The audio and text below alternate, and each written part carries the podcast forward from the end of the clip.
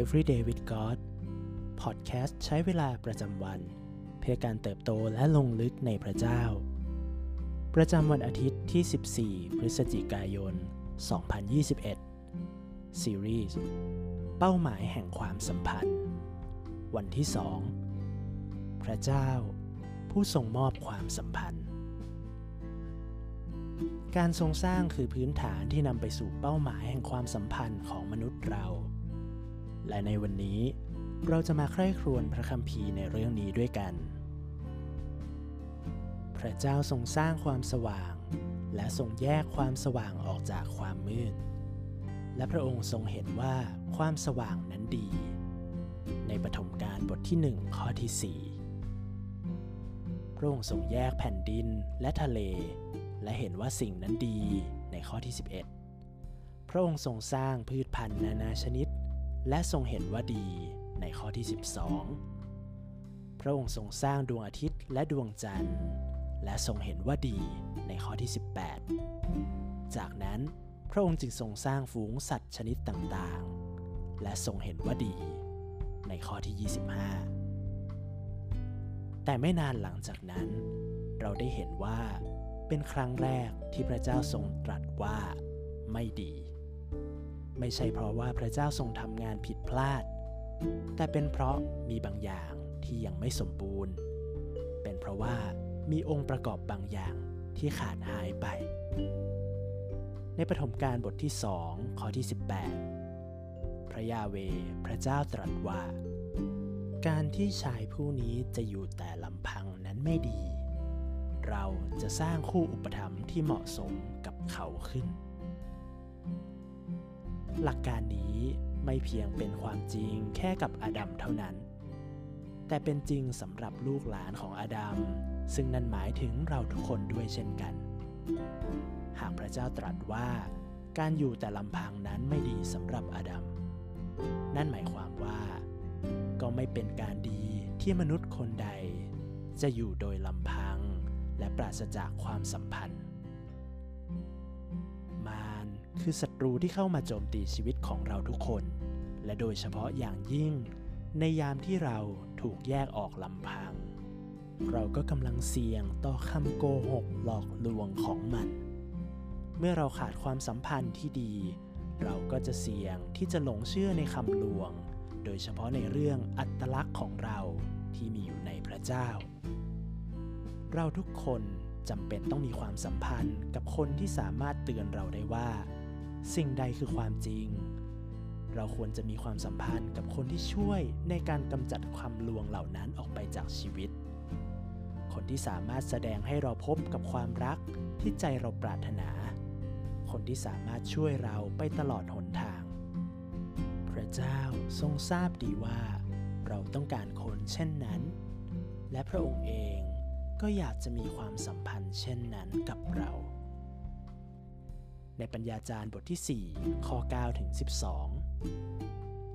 สองคนดีกว่าคนเดียว เพราะว่าเขาทั้งสองได้รับรางวัลที่ดีสำหรับการตรากตรำของพวกเขา และเพราะว่า ถ้าพวกเขาล้มลง คนหนึ่งจะได้พยุงเพื่อนของตนให้ลุกขึ้น แต่วิบัติแก่คนนั้นที่อยู่คนเดียวเมื่อเขาล้มลง ไม่มีใครพยุงเขาให้ลุกขึ้น อันหนึ่ง ถ้าสองคนนอนอยู่ด้วยกัน พวกเขาก็อบอุ่น แต่ถ้านอนคนเดียวจะอบอุ่นได้อย่างไร และถ้าคนหนึ่งเอาชนะคนคนเดียวได้ สองคนย่อมต่อต้านเขาได้แน่ เชือกสามเกลียวจะขาดก็หาไมิได้ เชื่อหรือไม่ว่า แผนการของพระเจ้าสำหรับชีวิตของเรา ส่วนใหญ่แล้วเกี่ยวข้องกับความสัมพันธ์ทั้งสิ้น พระเจ้าทรงปรารถนาให้เรามีเพื่อนสนิทสักคน แม้ว่าที่ผ่านมาเราอาจเคยโดนเพื่อนที่เราไว้ใจแทงข้างหลัง พระองค์ปรารถนาให้เรามีพี่เลี้ยงฝ่ายวิญญาณ ที่สามารถเป็นพื้นที่ปลอดภัย เพื่อที่เราจะเติบโตและลงลึกในฝ่ายวิญญาณไปด้วยกันได้ แม้ว่าที่ผ่านมา เราอาจจะเจอความขมขื่นใด ๆ มาก็ตาม พระองค์ปรารถนาให้คู่ชีวิตของเรา ได้ถูกเติมเต็มไปด้วยความรัก การให้เกียรติและความชื่นชมยินดี แม้ว่าความสัมพันธ์ที่ผ่านมาในอดีตของเรา อาจจะดูเหมือนตรงกันข้ามกับสิ่งที่เราคาดหวังไว้ แม้ว่าประสบการณ์ที่ผ่านมาในความสัมพันธ์ของเรานั้น อาจจะเจ็บปวดและโดดเดี่ยวเพียงใด แต่พระเจ้าคือองค์พระผู้ไถ่ พระองค์สามารถใช้สิ่งที่แตกหัก ใช้ใจที่แตกสลาย พระองค์สามารถรักษาและทำให้ทุกสิ่ง สามารถกลับมาก่อให้เกิดผลอันดีได้ เพื่อเรา โรมบทที่ 8 ข้อที่ 28 เรารู้ว่า เหตุการณ์ทุกอย่างร่วมกันก่อให้เกิดผลดีแก่คนที่รักพระเจ้า คือแก่คนทั้งหลายที่พระองค์ทรงเรียกตามพระประสงค์ของพระองค์ สิ่งที่เราต้องใคร่ครวญในวันนี้ ให้เราใช้เวลาขอบคุณพระเจ้าสำหรับทุกความสัมพันธ์ในปัจจุบันของเรา และขอพระองค์ทรงนำเราเข้าสู่ความสัมพันธ์ใหม่ๆที่จะช่วยให้เราได้บรรลุถึงพระประสงค์ของพระเจ้าที่มีในชีวิตของเรา ให้เราอธิษฐานร่วมกันครับ พระเจ้าที่รัก เราขอบคุณพระองค์ที่ทรงเป็นผู้ริเริ่มความสัมพันธ์ในชีวิตของเรา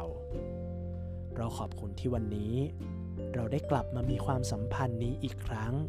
ผ่านทางองค์พระเยซูคริสต์ เราขอบคุณที่วันนี้เรารู้ว่า พระองค์ทรงอยู่ด้วยในทุกความสัมพันธ์ของเรา และขอพระองค์ทรงนำเราไปข้างหน้าในความสัมพันธ์อื่น ๆ ในอนาคต และให้ทุกความสัมพันธ์จะนำไปสู่การทรงเรียกนำไปสู่การถวายเกียรติ และนำไปสู่ความสัมพันธ์ที่ลึกซึ้งกับพระองค์มากยิ่งขึ้นเราอธิษฐานในนามพระเยซู เอเมน